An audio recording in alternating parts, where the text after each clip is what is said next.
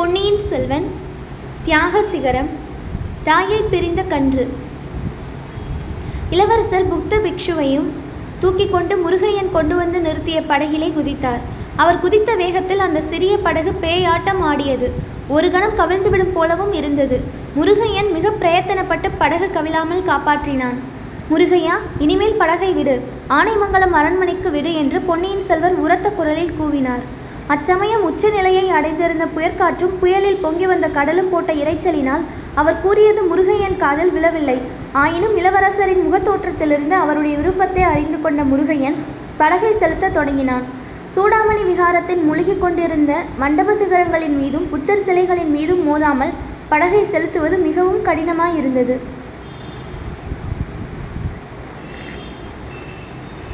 முருகையன் பெரும் புயலிலும் சுழிக்காற்றிலும் நடுக்கடலில் படகு செலுத்தி பழக்கப்பட்டவனாதலால் வெகு லாகவம் லாவகமாக செலுத்தி கொண்டு போனான்.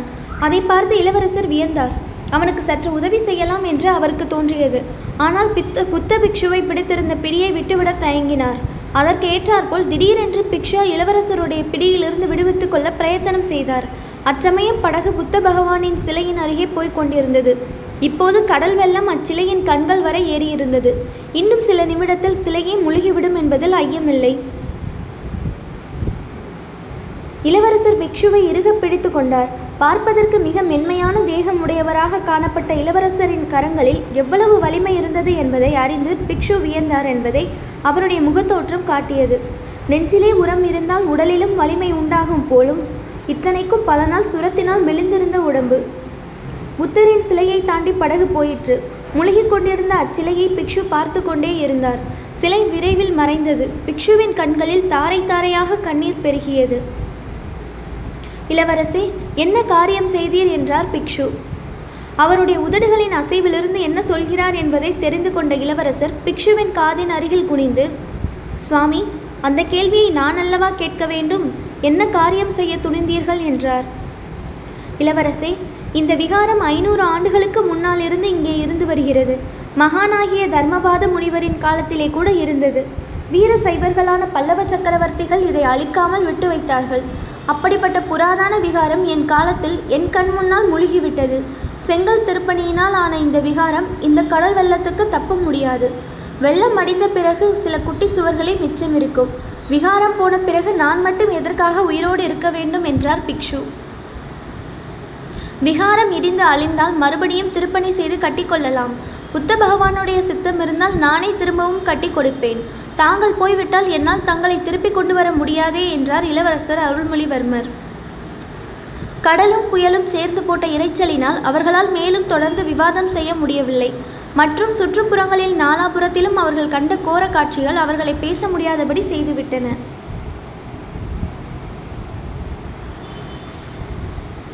முறிந்த பாய்மரங்களுடனே பெரிய பெரிய நாவாய்களும் சின்னஞ்சிறு மீன் பிடிக்கும் படகுகளும் கடற்பக்கத்திலிருந்து கரையை நோக்கி வந்து கொண்டிருந்தன.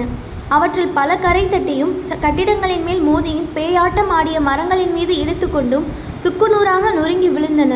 பெருங்காற்றில் வீடுகளின் கூரைகள் அப்படியே பீய்த்து கொண்டு பறந்து சென்று வெள்ளத்தில் விழுந்தன. சில வேறு சில கூரைகள் மிதந்து கொண்டிருந்தன. அவற்றில் சிலவற்றில் மனிதர்கள் மிகுந்த சிரமத்துடன் தொத்திக் கொண்டிருந்தார்கள். ஓவென்று அவர்கள் ஓலமிட்டு கொண்டிருந்தார்கள். பெரிய பெரிய மரங்கள் காற்றில் முறிந்து விழுந்தன. முறிந்த மரங்களின் சில மிதந்து மிதந்து சென்றன. மிதந்த மரங்களை பிடித்துக்கொண்டு சில மனிதர்கள் உயிர் தப்ப முயன்றார்கள். ஆடு மாடுகள் வெள்ளத்தில் அலறிக்கொண்டு மிதந்து சென்றன. இத்தகைய கோரமான காட்சிகளை பார்த்து பார்த்து இளவரசரும் பிக்ஷுவும் மனம் கசிந்தார்கள். அந்த நிலைமையில் தங்களால் ஒன்றும் உதவி செய்ய முடியவில்லையே என்ற எண்ணம் அவர்களுடைய வேதனையை அதிகப்படுத்தியது. முருகையன் அப்பால் இப்பால் பார்க்காமல் படகை சர்வ ஜாக்கிரதையாக செலுத்தி கொண்டு சென்றான். சூடாமணி விகாரம் நாகைப்பட்டினத்தில் கடற்கரையோரமாக இருந்தது. அங்கிருந்து கால்வாய் சிறிது தூரம் வரையில் தெற்கு திசையை நோக்கி சென்றது. பிறகு தென்மேற்காக அதை அரைக்காதம் வரையில் சென்று அங்கிருந்து மீண்டும் திரும்பி தென் திசையில் நேராக சென்றது. இந்த இரண்டாவது திருப்பத்தின் முனையிலேதான் ஆனைமங்கலம் அரண்மனை இருந்தது. வழி நடுவில் இருந்த நந்தி மண்டபத்தின் அருகில் படகு வந்தபோது நந்தி முழுதும் மூழ்கியிருந்தது. மட்டுமல்லாமல் மேல் மண்டபத்தின் விளிம்பை தொட்டுக்கொண்டு வெள்ளம் சென்றது. மண்டபத்துக்கு அப்பால் நாலாபுரமும் பரவியிருந்த தென்னந்தோப்புகளில் முக்கால்வாசி மரங்கள் காற்றினால் முறிந்து விழுந்து விட்டன மிஞ்சியிருந்த மரங்களின் உச்சியில் மட்டைகள் ஆடியது தலைவெறி கோலமாக பேய்கள் ஆடுவது போலவே இருந்தது. அவற்றில் சில மட்டைகள் காற்றினால் பீக்கப்பட்டு வெகு தூரத்துக்கு அப்பால் சென்று விழுந்தன. நந்தி மண்டபத்தின் உச்சியில் தாயை பிரிந்த கன்றுக்குட்டி ஒன்று எப்படியோ வந்து தொத்திக் கொண்டிருந்தது. அது நாலாபுரமும் பார்த்து பார்த்து மிரண்டு விழித்தது. உடம்பை அடிக்கடி சிலிர்த்து கொண்டது. அதன் கால்கள் நடுங்கிக் கொண்டிருந்தன. அந்த கன்று அம்மா என்று எழுப்பிய தீனக்குரல் படகில் சென்று கொண்டிருந்தவர்களின் காதில் லேசாக விழுந்தது. ஐயோ பாவம்! தாயை பிரிந்த இந்த கன்றின் கதி என்ன ஆகுமோ என்று இளவரசர் எண்ணிய அதே சமயத்தில் ஒரு பெரிய தென்னை மரம் திடீரென்று முறிந்து மண்டபத்தின் பின்புறத்தில் விழுந்தது. சிறிது முன்பக்கமாக விழுந்திருந்தால் கன்றுக்குட்டியின் மேலேயே அது விழுந்திருக்கும். மரம் விழுந்த வேகத்தினால் தண்ணீரில் ஒரு பெரிய அலை கிளம்பி மண்டபத்தில் மேலே தாவி வந்தது. முன்னமே நடுங்கிக் கொண்டிருந்த கன்றுக்குட்டி அந்த அலையை சமாளிக்க முடியாமல் தடுமாறி விழுந்தது. மண்டபத்தின் உச்சியிலிருந்து அலையினால் அது வெள்ளத்தில் உந்தி தள்ளப்பட்டு தத்தளித்தது. இளவரசர் இதுவரையில் புத்தபிக்ஷுவை தம் கரங்களினால் பிடித்து கொண்டிருந்தார். கன்றுக்குட்டி மண்டபத்தின் உச்சியிலிருந்து உந்தி தள்ளப்பட்டதை பார்த்ததும் ஆகா என்று சத்தமிட்டு பிக்ஷுவை பிடித்து கொண்டிருந்த பிடியை விட்டார். பிக்ஷு அக்கணமே வெள்ளத்தில் குதித்தார். படகோட்டி முருகையன் துடுப்பை படகில் போட்டுவிட்டு இளவரசரை கெட்டியாக பிடித்து கொண்டான். அவனை இளவரசர் கடுங்கோபத்துடன் பார்த்துவிட்டு விடு என்று கையை உதறினார். அதற்குள் பிக்ஷு இரண்டு எட்டில் நீந்தி சென்று கன்றுக்குட்டியின் முன்னங்கால்கள் இரண்டையும் கெட்டியாக பிடித்து கொண்டார். கன்றுக்குட்டியும் உயிர் மீதுள்ள இயற்கையான ஆசையினால் தலையை மட்டும் தண்ணீருக்கு மேலே வைத்து கொண்டிருக்க பிரயத்தனப்பட்டது. பிக்ஷு கன்றுக்குட்டியை பிடித்து இழுத்துக்கொண்டு படகை நோக்கி வந்தார். இளவரசர் அவருக்கு கை கொடுத்து உதவினார். இருவருமாக சேர்ந்து முதலில் கன்றுக்குட்டியை படகில் ஏற்றினார்கள். பின்னர் இளவரசரின் உதவியினால் ஆச்சாரிய பிக்ஷு படகில் ஏறிக்கொண்டார் இத்தனை நேரம் எப்படியோ சமாளித்துக் கொண்டிருந்த கன்றுக்குட்டி ஒரு ஆட்டம் ஆடியதும் கால் தடுமாறி தொப்பென்று விழுந்தது. நல்ல வேளையாக படகின் உட்புறத்திலே தான் விழுந்தது. பிக்ஷு அதன் அருகில் உட்கார்ந்தார். கன்றின் தலையை தம் மடி மீது எடுத்து வைத்துக்கொண்டு அதை தடவி கொடுத்து தொடங்கினார். குருதேவரே சற்று முன்னால் சூடாமணி விகாரத்தில் புத்த பகவானின் சரணங்களை பிடித்துக்கொண்டு பிராண தியாகம் செய்ய பார்த்தீர்களே அப்படி தாங்கள் செய்திருந்தால் இந்த வாயில்லா ஜீவனை இப்போது காப்பாற்றி இருக்க முடியுமா என்று இளவரசர் கேட்டார். ஐயா நான் செய்ய இருந்த குற்றத்தை செய்யாமல் தடுத்தீர்கள் அதற்காக நன்றியுடையேன். ஆம் இந்த கன்றின் உயிரை காப்பாற்றியது என் மனதுக்கு நிம்மதி அளிக்கிறது. சூடாமணி விகாரம் இடிந்து தகர்ந்து போய்விட்டால் கூட இனி அவ்வளவு கவலைப்பட மாட்டேன் என்றார் பிக்ஷு. ஆச்சாரியரே ஒரு கன்றின் உயிரை காப்பாற்றியதனாலே எப்படி மன நிம்மதி பெறுகிறீர்கள்? இன்று இந்த புயலினால் எவ்வளவு ஜீவன்கள் கஷ்டப்படுகின்றன? எவ்வளவு ஆயிரக்கணக்கான மக்கள் ஆண்கள் பெண்கள் குழந்தைகள் வயோதிகர்கள் கஷ்டப்படுகிறார்கள்? எத்தனை வாயில்லா ஜீவன்கள் ஆடு மாடுகள் குதிரைகள் பறவைகள் உயிரை இழக்க நேரிடும்? இந்த துன்பங்களுக்கெல்லாம் பரிகாரம் என்ன என்று கேட்டார் இளவரசர். ஐயா நம்மால் இயன்றதை தான் நாம் செய்யலாம். அதற்கு மேல் நாம் செய்யக்கூடியது ஒன்றுமில்லை. இயற்கை உற்பாதங்களை தடுக்கும் சக்தி நமக்கு இல்லை. புயற்காற்றை நாம் கட்டுப்படுத்த முடியுமா? பெருமழையை தடுக்க முடியுமா? அல்லது மழை பெய்யும்படி செய்யத்தான் முடியுமா?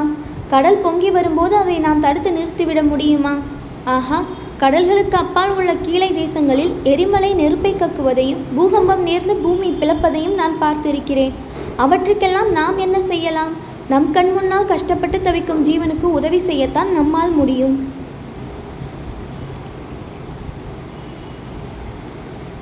குருதேவரே இயற்கை உற்பாதங்கள் ஏன் உண்டாகின்றன?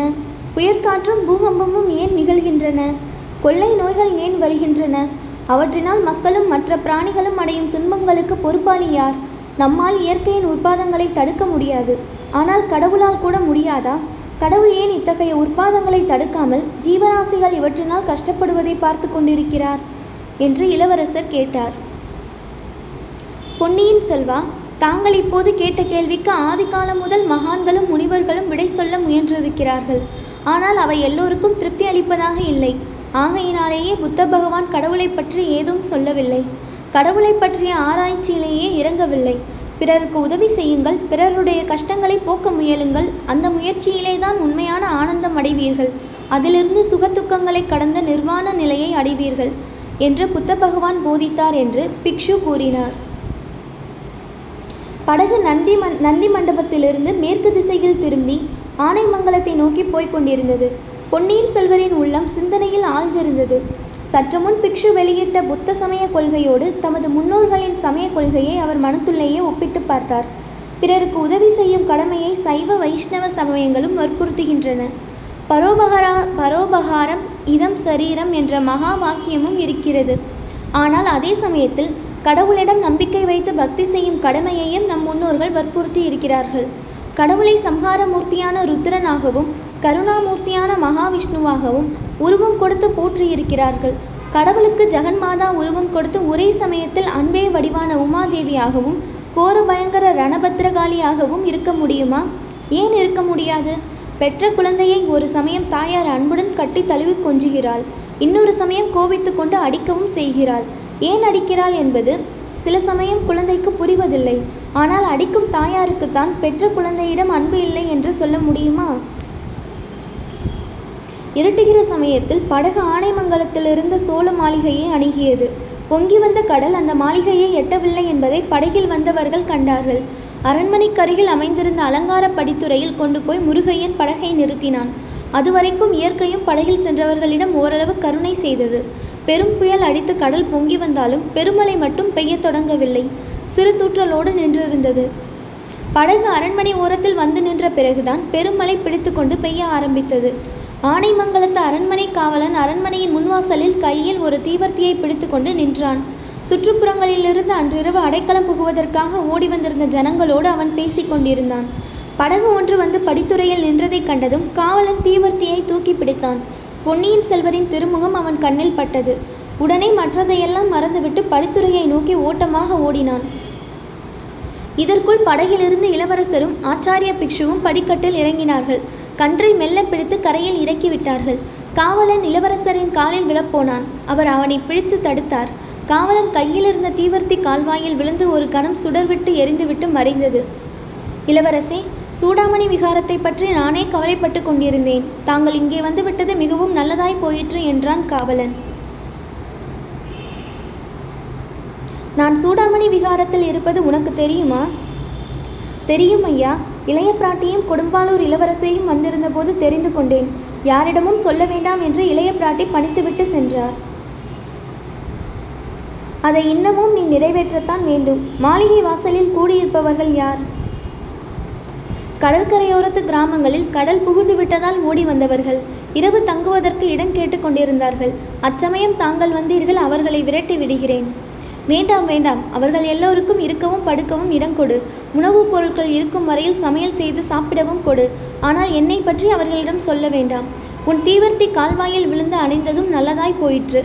எங்களை வேறு வழியாக அரண்மனை மேன்மாடத்துக்கு அழைத்து கொண்டு போ என்றார் இளவரசர்.